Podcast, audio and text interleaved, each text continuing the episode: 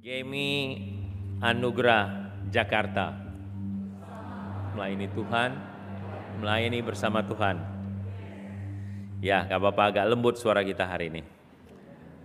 Dan saya ucapkan selamat ulang tahun juga kepada kita semua. Dan juga mungkin ada teman-teman yang uh, ikut beribadah dengan kita. Ulang tahun yang ke 43 Ya, ada istilah lives begin at 40 katanya. Hidup itu dimulai di usia 40 tahun. Jadi kita semakin dewasa tentunya. Jadi puji Tuhan untuk pelayanan uh, Gemi Anugerah, para founders dan generasi-generasi penerusnya itu luar biasa. Tuhan memberkati ini keluarga dan generasi-generasi yang bekerja sampai hari ini. Saya selalu ingat firman Tuhan mengatakan jeripayamu tidak sia-sia. Ya, senang saya ketemu dengan senior saya, Su Simon Peter. Waktu dulu saya awal-awal masuk pelayanan di sini, dan khususnya waktu mama saya mengalami uh, kembali kepada Bapa di sorga tanggal 26 Agustus tahun 2006. Saya lagi pelayanan ya Su ya, Su mengatakan, lanjutkan saja pendeta, kami urus ini semua. Wah itu nggak bisa lupa Pak Pendeta ya, dan Ibu Susi yang hadir ya, Ibu Guru.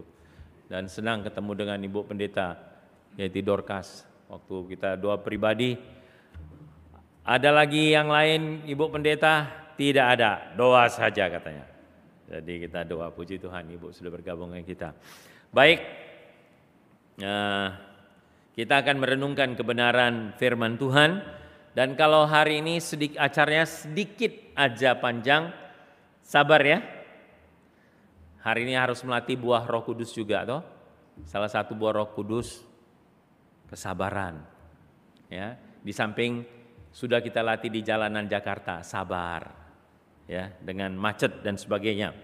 Nah, hari ini firman Tuhan bagi kita semua yang sudah disusun Uh, kita membacanya dari Yohanes pasal 17 ayat 20 sampai ayat 23. Yohanes 17 ayat 20 sampai dengan ayat 23. Kalau sudah ketemu, saya bacakan bagi kita semua. Yohanes 17 20 sampai 23. Dan bukan untuk mereka ini saja aku berdoa, tetapi juga untuk orang-orang yang percaya kepadaku oleh pemberitaan mereka. Artinya oleh penginjilan mereka. Ayat 21, supaya mereka semua menjadi satu, sama seperti engkau ya Bapa di dalam aku dan aku di dalam engkau agar mereka juga di dalam kita, supaya dunia percaya bahwa Engkaulah yang telah mengutus aku. Dan aku telah memberikan kepada mereka kemuliaan yang kau berikan kepadaku, supaya mereka menjadi satu, sama seperti kita adalah satu. Aku di dalam mereka, dan engkau di dalam aku, supaya mereka sempurna menjadi satu, agar dunia tahu bahwa Engkaulah yang telah mengutus aku dan bahwa Engkau mengasihi mereka sama seperti Engkau mengasihi aku. Kehidupan kekristenan tidak bisa dilepaskan dari doa. Dan saya pribadi senang, senang sekali uh, bila didoakan, sangat senang. Jadi apakah apabila didoakan sangat merasa ada penguatan ya pada masa-masa dalam perjalanan hidup ketika didoakan itu rasanya wow ada sesuatu surga bekerja. Nah yang menakjubkan di sini uh, ini bahasa Inggris mungkin the power of one ya yang menakjub, menakjubkan di sini saya ke ini ya, PowerPoint ya. How to move that? Oke, okay. bisa di uh, mungkin gambar yang kedua boleh, ya. Yang menakjubkan di sini kan pendeta berdoa, majelis berdoa, aktivis berdoa, sesama orang percaya berdoa, semua doa kita sama di hadapan Tuhan, ya. Tidak lebih uh, bukan lebih afdol doa pendeta daripada doa jemaat, sama. Karena di dalam kekristenan disebut kita semua disebut imamat yang rajani, artinya menjadi imam bisa langsung berdoa kepada Tuhan. Nah, tapi yang di sini yang luar biasa itu adalah Yesus yang berdoa bagi orang percaya. Ya, apa yang Yesus katakan? Ini luar biasa karena di pasal 18 Yesus itu ditangkap. Tapi pasal 17 ini adalah doanya yang terakhir sebelum dia ditangkap. Berarti doanya sangat penting. Sangat mendasar sekali. Dia berdoa untuk diri dia, dia berdoa untuk murid-muridnya, sekarang dia berdoa untuk orang yang akan percaya. Jadi Yesus sudah kalau dalam mungkin terminologi dunia pasar, dia sudah melihat future market. Jadi Yesus sudah berdoa untuk orang-orang yang akan percaya pasca keberangkatannya ke sorga. Hebat ya. Dia sudah berdoa untuk kontinuitas dari pelayanannya. Dan Yesus berkata di ayat 20, dan bukan untuk mereka ini saja aku berdoa, tetapi juga untuk orang-orang yang percaya kepadaku oleh penginjilan pemberitaan mereka. Berarti kita menginjili, rasul menginjili, sekarang kita menginjili. Jadi pertambahan orang percaya itu ya salah satunya tentunya yang Yesus tugaskan dalam melalui pemberitaan Injil. Nah, ketika orang menjadi percaya Yesus katakan supaya mereka semua menjadi satu sama seperti engkau ya Bapa di dalam aku dan aku di dalam engkau agar mereka juga di dalam kita supaya dunia percaya bahwa engkau yang telah mengutus aku. Jadi doa Yesus bukan saja orang menjadi percaya kepada Dia, kepada Allah, kepada Bapa, tapi juga ketika menjadi percaya menjadi satu. Rick Warren dalam The Purpose Driven Church yang saya baca, dia katakan, we believe we believe Jesus so that pertama dia katakan we believe Percaya to belong. Jadi believe uh, vertikal to belong artinya menjadi bagian dari gereja. Jadi ketika orang percaya pada Yesus, dia menjadi satu dengan gereja dan gereja disebut tubuh. Rupanya bersatu ini penting sekali, fundamental sekali. Nah, ini masalahnya, ya, masalah utama rupanya ya untuk menyatukan manusia itu tidak mudah rupanya ya. Eh, sesama rekan di kantor, di tempat pekerjaan, suami istri, orang tua anak, tidak selalu mudah. Bangsa negara, akhirnya disediakan berbagai partai politik supaya tetap bisa dirangkul, bisa bersatu. Selera berbeda-beda ditampung. Kita sudah dengar tentang rupa-rupa karunia pada uh, hari Minggu yang lalu. Perbedaan itu ditampung supaya tetap bisa terpelihara dan memang tidak mudah. Nah, Yesus tahu ini tidak mudah untuk bangsa. Di bangsa ada United Nation namanya. Perserikatan bangsa-bangsa, United. Di Indonesia ada PGI, Persekutuan Gereja-Gereja di Indonesia. Akhirnya ada aliran Pentakosta, Persekutuan Gereja Pentakosta Indonesia. Ada aliran Injili, Persekutuan Gereja Injili, macam-macam, Persekutuan Gereja Baptis. Wah, semua merindukan kesatuan. Paling tidak mudah, ya. Dan karena memang tidak mudah, ingat selalu Yesus mendoakan engkau dan saya supaya bersatu. Beda-beda kita. Tapi Yesus doakan ketika percaya ciri khas umat Kristiani unity with Christ, unity with each other. Bersatu dengan Kristus dan bersatu dengan satu dengan yang lainnya. Jadi Yesus berdoa untuk kesatuan. Ya. Wow, jadi Bapak Ibu kita harus berjuang untuk berdoa untuk kesatuan. Ya. Berjuang untuk dua kesatuan. Nah, menjadi satu itu tantangan. Tidak mudah. Suami istri tahu itu. Waktu pacaran kelihatan semuanya cute. So sweet katanya kan. So cute. Setelah menikah satu minggu kok jadi gini. Salah pilih kah ini? Mungkin macam-macam. Tapi memang variasi yang demikianlah untuk kita bisa menjadi satu. Karena saya pernah dengar khotbah Selvin Hughes yang khotbah. Dia bilang ketidak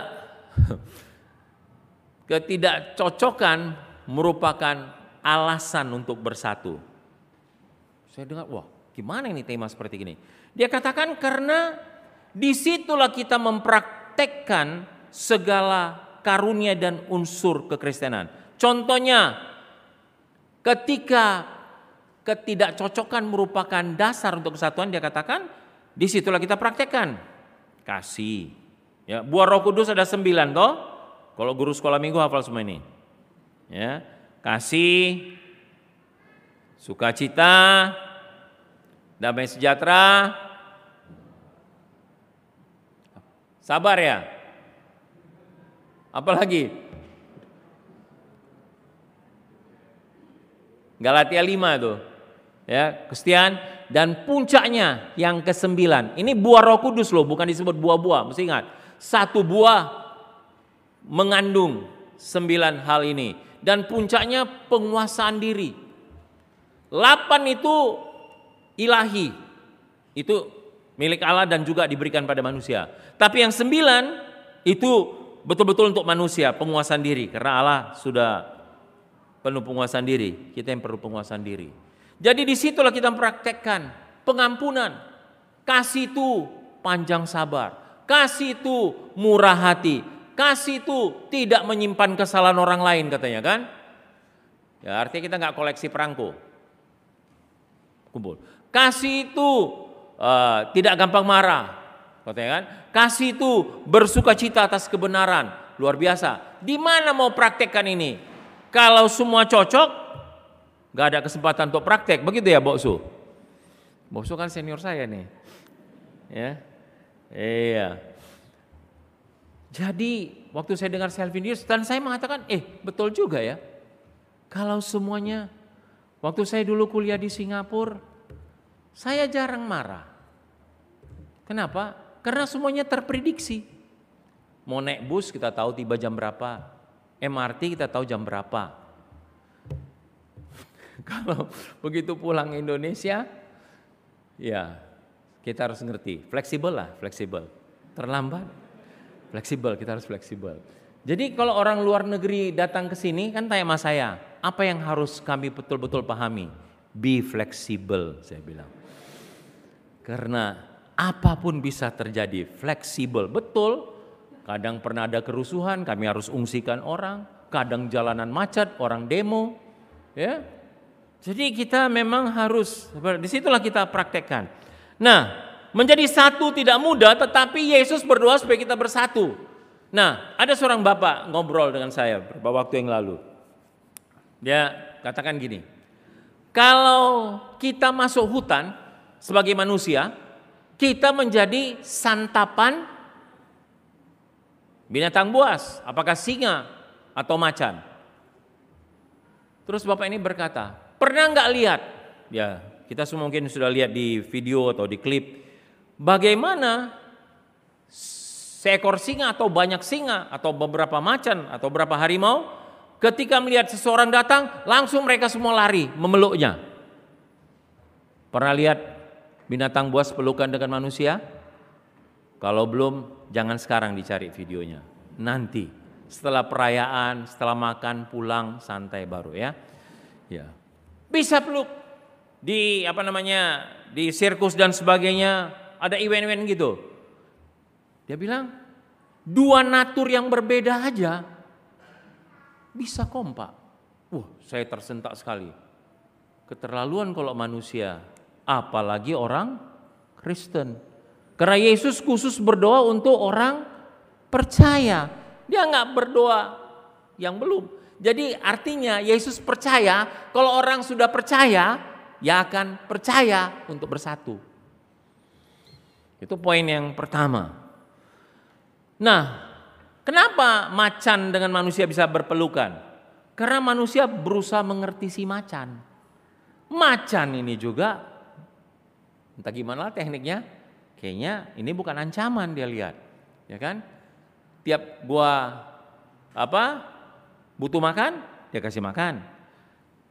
Lakukan ini, dia bikin ini ya, dikasih ini, kasih ini gitu. Wah, akhirnya menjadi sahabat. Artinya ada take and give, saling memahami perbedaan. Ini macan dengan manusia loh. Akhirnya muncul di publik, dapat duit. Ya kan? Kalau manusia berbeda menimbulkan banyak sekali masalah. Ini doa Yesus, nggak bisa kita langgar ini. Jadi kita juga harus berdoa, berjuang untuk hal itu. Nah, bagaimana caranya? Bukalah Alkitab kita. Ya. Yohanes masih di Injil Yohanes. Yohanes pasal 3 ayat 30.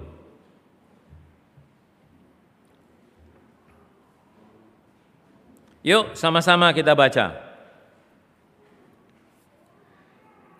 Yohanes 3:30 sudah ketemu? Yohanes pasal 3 30. Sudah ketemu? Yuk sama-sama kita baca. Satu dua ya. Ya harus makin besar, tapi aku harus makin kecil. Ini sekolah minggu ini. Singkat ayatnya, Yohanes 3:30. Dia harus makin bertambah. Kita pakai gerak kayak ku harus makin berkurang. Nama Yesus saja disembah, ku di tempat paling belakang. Bila Yesus ditinggikan, dan salibnya diberitakan.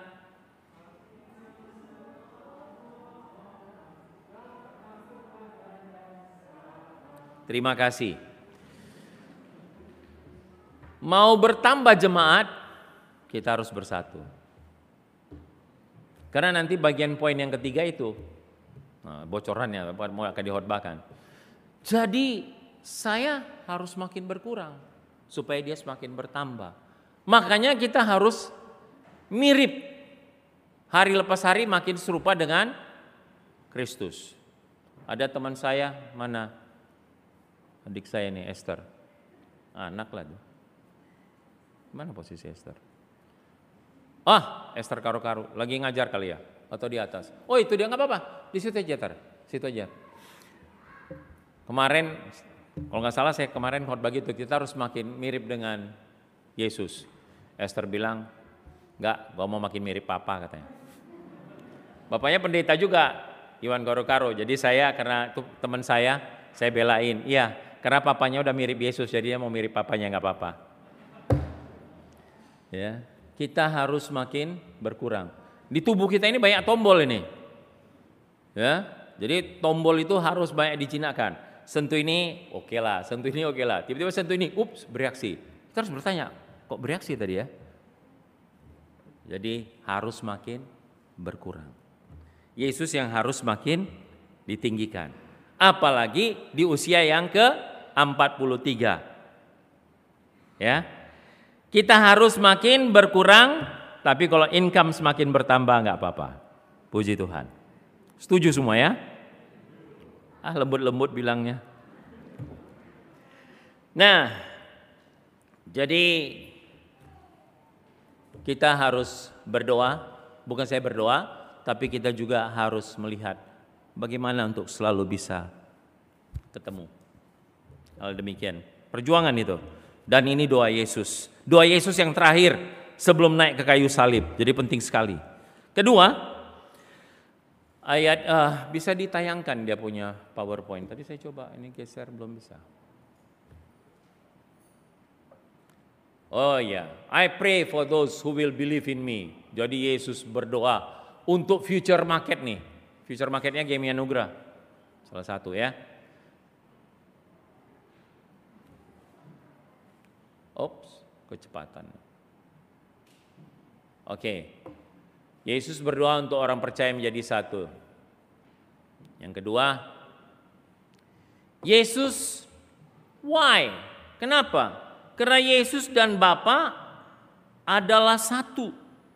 Itu yang dikatakan di ayat yang ke-22. Dan aku telah memberikan pada mereka kemuliaan engkau yang engkau berikan kepadaku supaya mereka menjadi satu sama seperti kita adalah satu. Jadi Yesus landasan untuk kita bersatu adalah Bapa, Anak dan Roh Kudus satu. Nah, Bapa dan anak tidak pernah saling komplain. Bapak nggak pernah jelekkan anak, anak nggak pernah menjelekkan bapak. Luar biasa, kompak sekali. Makanya disebut di dalam kekristenan doktrin kita, Allah itu kasih adanya. Karena roh kudus, Bapak, Yesus, anak, begitu harmoni, begitu harmonis. Jadi itu menjadi landasan untuk bersatu.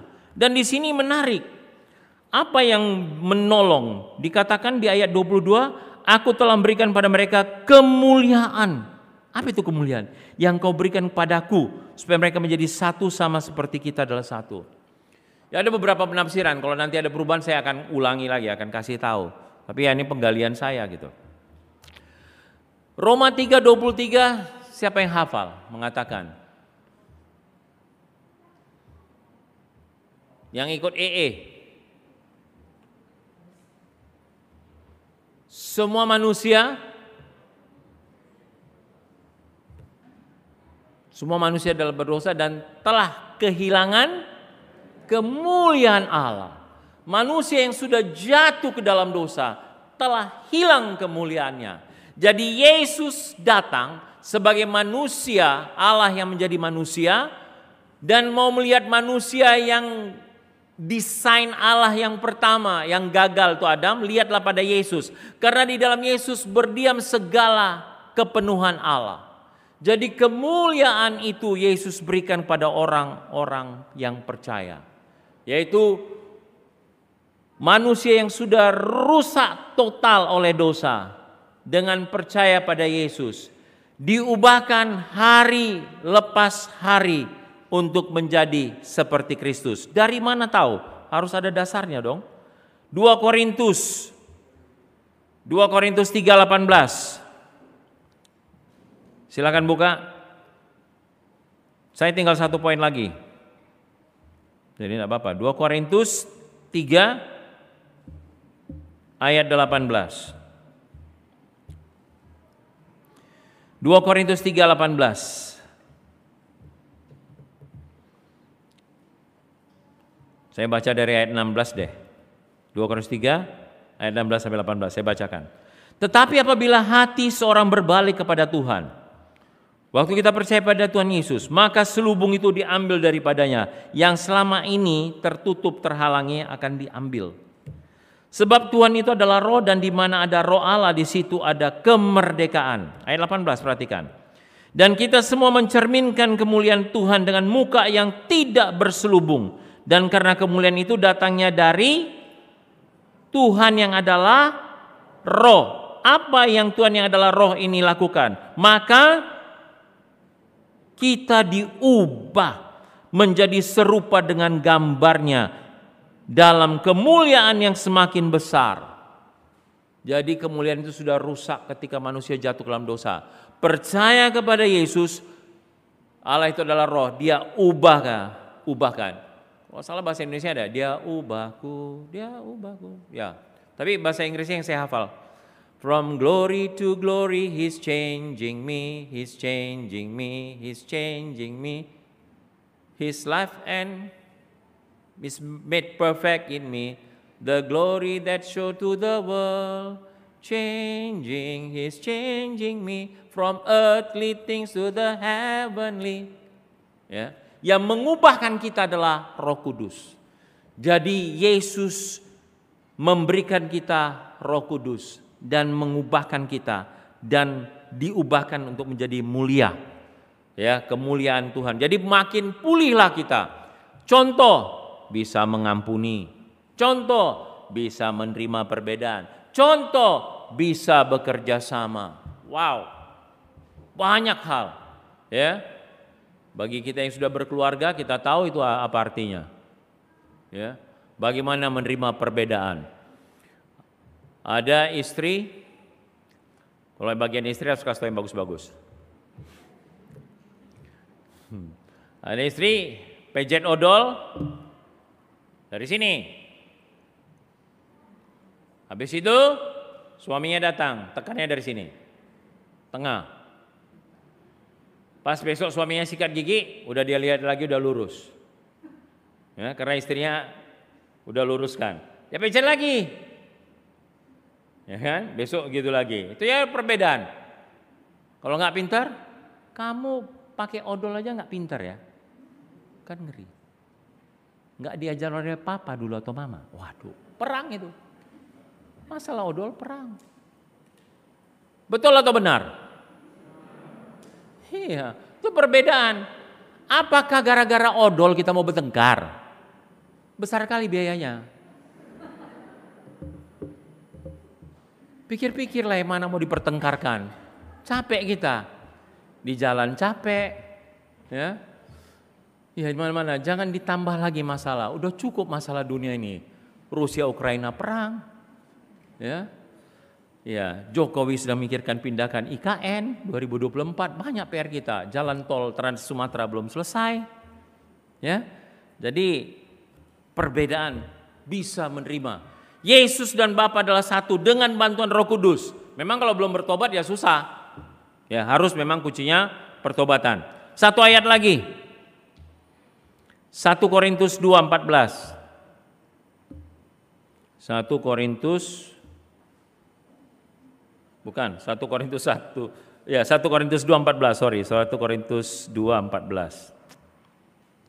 Penting ini. Semuanya penting sih. 1 Korintus 2:14. Wow. 1 Korintus 2:14 saya bacakan. Tetapi manusia duniawi tidak menerima apa yang berasal dari roh Allah. Karena hal itu baginya adalah suatu kebodohan dan ia tidak dapat memahaminya sebab hal itu hanya dapat dinilai secara rohani. Ya. Nah, ayat 13 mungkin dari ayat 13. Ayat 12 malah, ayat 12, 13, 14. Kita tidak menerima roh dunia, tetapi roh yang berasal dari Allah, supaya kita tahu apa yang dikaruniakan Allah kepada kita. Ayat 13. Dan karena kami menafsirkan hal-hal rohani kepada mereka yang punya roh, kami berkata-kata tentang karunia-karunia Allah dengan perkataan yang bukan diajarkan kepada kami oleh hikmat manusia tetapi oleh roh. Jadi ketika kita percaya pada Yesus, selubung itu dibuka, Roh Kudus bekerja dan kita mulai mengerti hal-hal rohani. Belajar bisa mengalah. Belajar bisa memaafkan. Belajar mengubah kata-kata dan cara. Ya, jadi Apalagi Gemi Anugerah udah nggak diragukan lagi. Karena sudah mengklaim yang paling tinggi yaitu anugerah. Ya. Kan lagunya semua karena anugerahnya ya diberikannya pada kita. Semua anugerahnya. Bukan karena kebaikanku bukan karena kecantikanku cakapanku kekayaanku kepintaran. Tapi semata-mata anugerah. Luar biasa. Jadi saya paling gampang melayani di game anugerah, sudah penuh anugerah. Iya. Nah, jemaat yang dikasih oleh Tuhan, kelanjutan. Poin yang terakhir.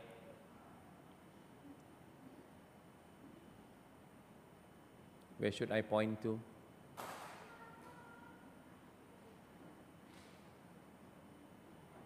Saya sedang diuji kesabarannya. Gak boleh marah-marah lagi khotbah. Poin ketiga tolong dong. Ha, begitu minta tolong ditolong. Nah ini roh kita makin klop nih. Ini penting, kesatuan orang percaya menunjukkan kepada Yesus Kristus. Jadi orang hanya bisa percaya ke Kristenan, ini penting, kondisional ini. Orang bisa menjadi percaya orang bisa menjadi berdecak kagum dan orang mau datang kepada Tuhan Yesus ketika melihat orang Kristen hidup dalam kesatuan. Ada perbedaan. ada pergesekan, ada masalah, mungkin ada konflik, tapi selalu terpelihara kesatuan. Ayat 23 itu. Ya, ayat 23 dikatakan, karena ini diulangi dua kali. Ayat 22 juga dikatakan, agar mereka juga di dalam kita supaya dunia percaya bahwa engkau yang telah mengutus aku. Aku di dalam mereka ayat 23 sekarang dan engkau di dalam aku supaya mereka sempurna menjadi satu. Wow, sempurna menjadi satu. Agar dunia tahu bahwa engkau yang telah mengutus aku dan bahwa engkau mengasihi mereka sama seperti engkau mengasihi aku. Saya melihat di sini kesatuan dalam kasih adalah bukti ya. Jadi kesatuannya kesatuan dalam kasih, kasih Allah. Sehingga dengan demikian orang bilang, hebat ya, kompak kali ya. Entah game ini, game ini, berbagai game lah yang ada di Jakarta atau di Indonesia ini. Wow, mereka bisa mengelola perbedaan. Mereka bisa hidup dalam kesatuan. Mereka saling menolong. Luar biasa. Waktu saya sakit juga kena COVID 29 Juni 2021, beberapa gereja Kawan-kawan, wah tolong. Bahkan sampai jam 10 malam masih dihubungi. Ref, tolong dicek dulu saat, saat oh pada sudah panggil waktu itu, lupa gue. dicek dulu saturasinya. Akhirnya saya beli alatnya, cek saturasi. Perlu nggak ke rumah sakit? Kita carikan. Saya bilang enggak usah sih. Karena saya pikir di rumah sakit nanti waktu itu ah nanti tambah stres nggak bisa kerja dan sebagainya. Tapi oke, okay, semuanya oke. Okay. Satu malam aja sih saya mengalami masalah. Waktu itu Delta toh. Delta. Wah kompak sekali. Bagaimana kerjasamanya? Kompak. Kesatuan dalam kasih. Jadi makanya yang kita perlukan juga tambahlah kasihmu kepadaku. Tambah kasih Tuhan dalam hidup. Rupanya kalau bersatu orang akan datang pada Yesus. Jadi Gemi Anugerah di usia 43 ini ber Oh bersama-sama. Mantap kali yel-yelnya diingat. Maksud saya bersatunya tadi. Mantap berarti indoktrinasinya berhasil. Nah, ini harus kita klarifikasi. Kalau ada perbedaan kita klarifikasi. Maksud saya itu gini loh, nah, kan kan enak gitu kan. Akhirnya Bapak Ibu ketawa kan. Nah gitu menghandle perbedaan kayak gitu, klarifikasi aja. Tapi dengar dulu. Ya, mendengar itu penting loh. Ya, mendengar. Jangan langsung ditimpali juga itu penting itu kita mendengar ya. Jadi, nah saya sudah mendengar. Terima kasih untuk sudah menghafal. kita punya yel yel. Bagus itu yel itu. Udah mantap itu sesuai dengan tema kita. Kekuatan kesatuan. Nah, satu waktu ini kalau nggak salah John Wesley, saya dengar dari khotbah orang lain atau baca artikel atau apa, John Wesley ini ini terakhir ya. Cuman saya kalau terakhir tolong dimaklumi juga ya. Terima perbedaan kita ya. Saya suka terakhir satu, terakhir dua, terakhir tiga, terakhir empat. Ya. Waktu John Wesley dalam mimpi atau visinya gitu, dia dibawa mengunjungi neraka dan sorga. Pergi dia ke neraka. Waktu dia sampai di neraka, Pak jalan-jalan, pas rupanya jam makan siang memang. Jam 12, ada suara. Teng teng, Ditanya malaikat, itu lonceng apa? Makan siang. Uh, di neraka dapat makan siang. Iya, lihat aja atas meja. Dilihat atas meja. Atas meja. Karena banyak yang dari Palembang, dilihatnya situ, empe-empe ada. Kapal selam ada. Ada juga arsik. Ya kan? Ada juga BPK. Ada panggang. Ya kan? Ada berbagai makanan, ada sop, ngebul, bakut teh ada juga. Heran, John Wesley bilang, di neraka dapat makan. Iya, dapat makan. Akhirnya ada lonceng berikutnya, lonceng kedua. Teng teng. Lonceng apa? Artinya sudah boleh makan. Wow. Tapi makanannya nggak pernah nyampe ke mulut. Kenapa? Sebentar ya, saya ambil ilustrasinya.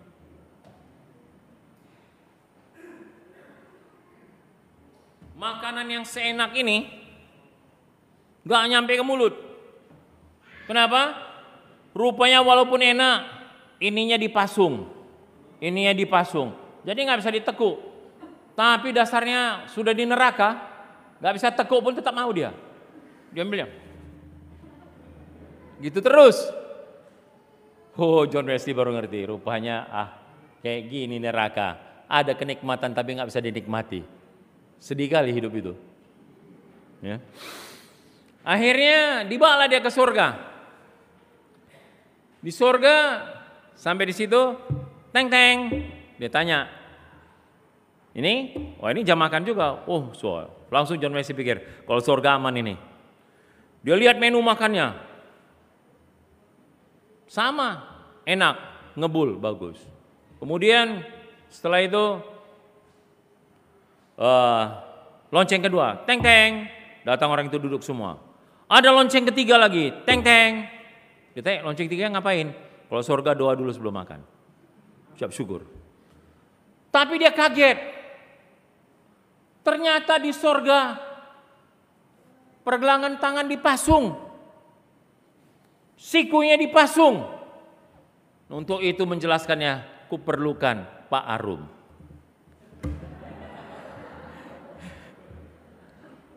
Udah saya hubungi lebih awal, tapi apa ilustrasinya belum saya kasih tahu. Tolong Pak Arum. Ya. Jadi di surga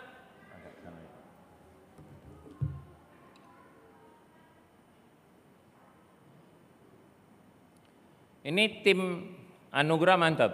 Ketika saya bilang ada wireless, sudah disediakan katanya. Belum minta udah dikasih. Padahal kalau doa Bapak kami, apa doa itu mintalah maka akan diberi. Tes. Jadi ini di surga Pak Arum. Bapak cepat-cepat mau makan. Oke Bapak. Di surga tangan dipasung. Pergelangan tangan. Siku dipasung. Teng-teng katanya kan. Udah kumpul, teng-teng kedua. Dua makan, Teng-teng ketiga, boleh makan. Bagaimana caranya? Ya, akhirnya makanan itu diambil, tetap diambil. Nah, nah sekali nanti. Hmm.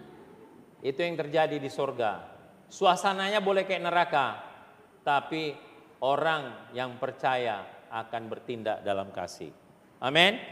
Jadi di surga yang terjadi saling melayani. Ya. Kasih makan. Nah. Tadi udah saya lihat cake-nya gede. Nah, ya, kasih makan. Nah, seperti gitu. Nah, makasih Pak Rum. Tepuk tangan dulu tuh Pak Rum. Sadu Sunder Singh seorang sadu, sadu itu artinya orang suci di India. Dia menjadi percaya pada Yesus. Boleh beli bukunya, Jubah Kuning. Itu buku-buku yang saya baca pertama kali tahun 83.